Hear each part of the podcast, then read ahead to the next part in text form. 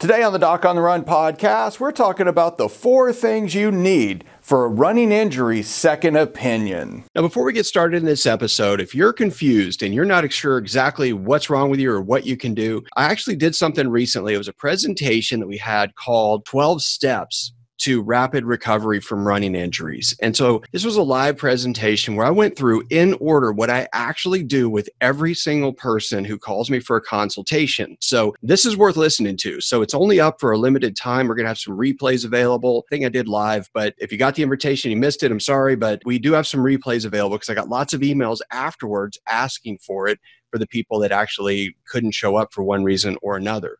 So we will have those available. If you want to get it, you can go to docontherun.com slash 12 steps and you should be able to access it there if it's still live whenever you're listening to this. That's one thing that might be really useful for you if you are confused. So let's cue up the theme song and then we'll get right into the episode so, the big question is this How are runners like us, who don't like hearing doctors say, just stop running, who know that we simply have to stay active, how do we heal in a way that lets us stay strong, maintain our running fitness, and keep preparing for the next race, and still heal without making the injury worse?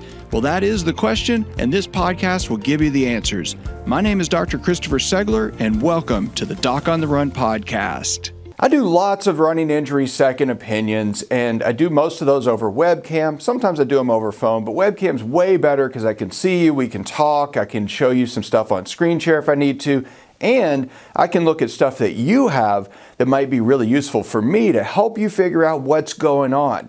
So, whether you're seeing me for a webcam visit or if you're seeing your doctor in your neighborhood, there are four things that you really should make sure that you have together and that you take to get your most valuable running injury second opinion.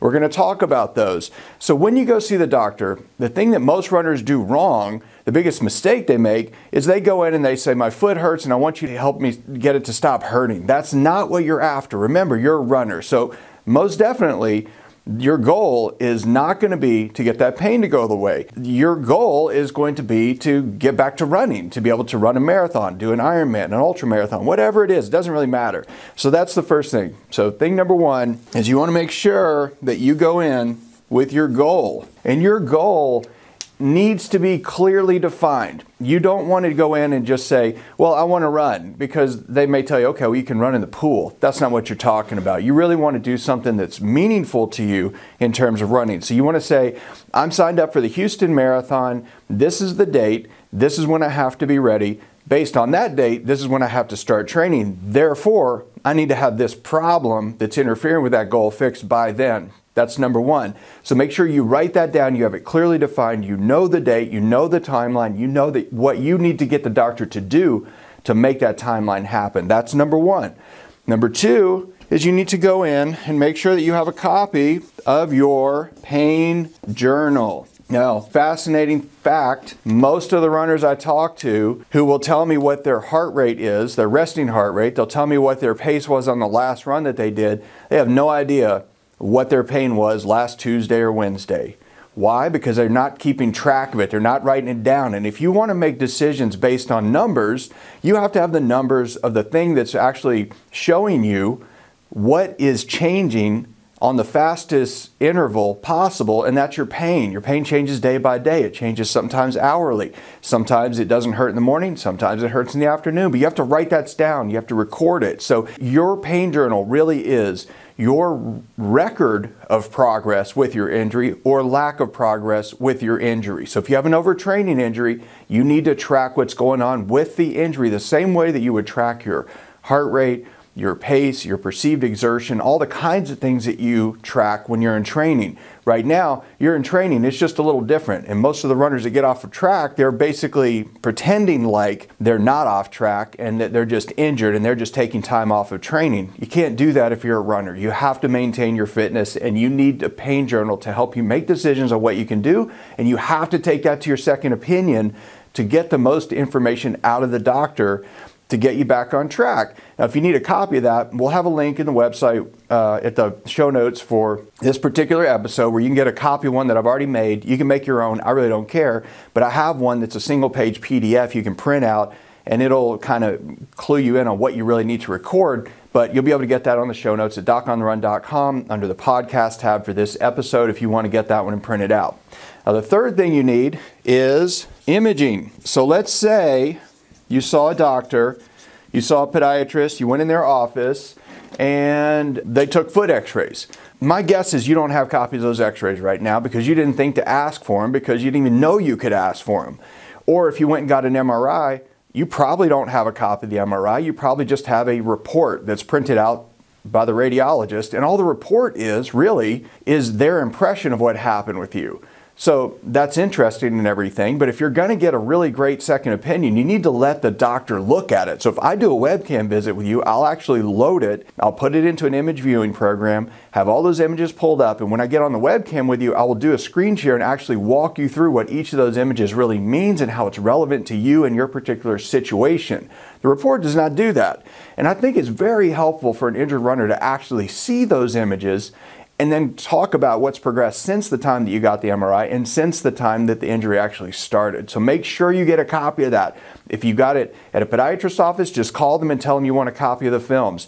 If you got it at an imaging center, call them and tell them you want a copy of the disc with your MRI, your x-rays, everything. You need that stuff. You need to take it to your second opinion. Don't show up for your second opinion and realize you didn't get any of that because now you just wasted a visit. Make sure you get it in advance and take it. Now, the fourth thing, everybody has this, almost nobody ever brings it.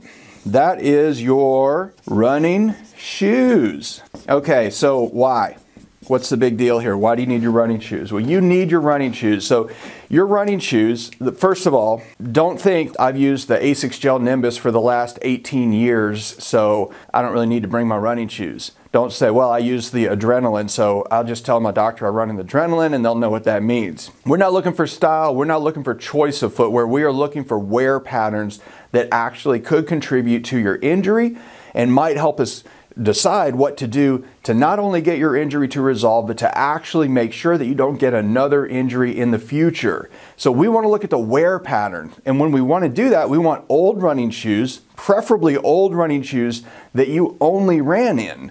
Like when I run in my running shoes and then decide I've retired them, that I'm done running in them, I start using them for other things like going for short hikes or uh, walking around, you know, taking my kids water skiing, doing whatever that's not running. I kind of use the retired running shoes for that. I never walk around in my actual running shoes though. So, but the wear patterns change. So your gait when you're walking is very different from your gait when you're running. But the gait pattern that you have when you're running puts a wear pattern on the shoes that helps us make decisions and shows us some of your unique biomechanics that actually are instrumental in contributing to your running injury. And so, if we're going to do something to correct your biomechanics, whether that's custom orthotics or a shift in running form or some adjustments on the surfaces you run on, we need your shoes to make those decisions. So, those are the four things you really need. You want to make sure you have your goal, make sure you have your pain journal, Make sure that you have your imaging studies, whether it's an x ray, MRI, CT, whatever, get copies of those things and bring some running shoes that will actually show the wear pattern to us when we're looking at it so we can make the right decisions together.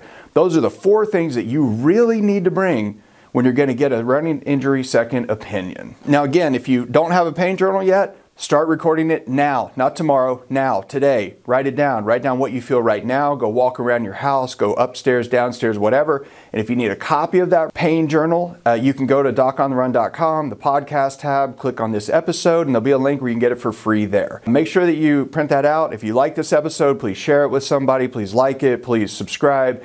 And we'll see you in the next episode.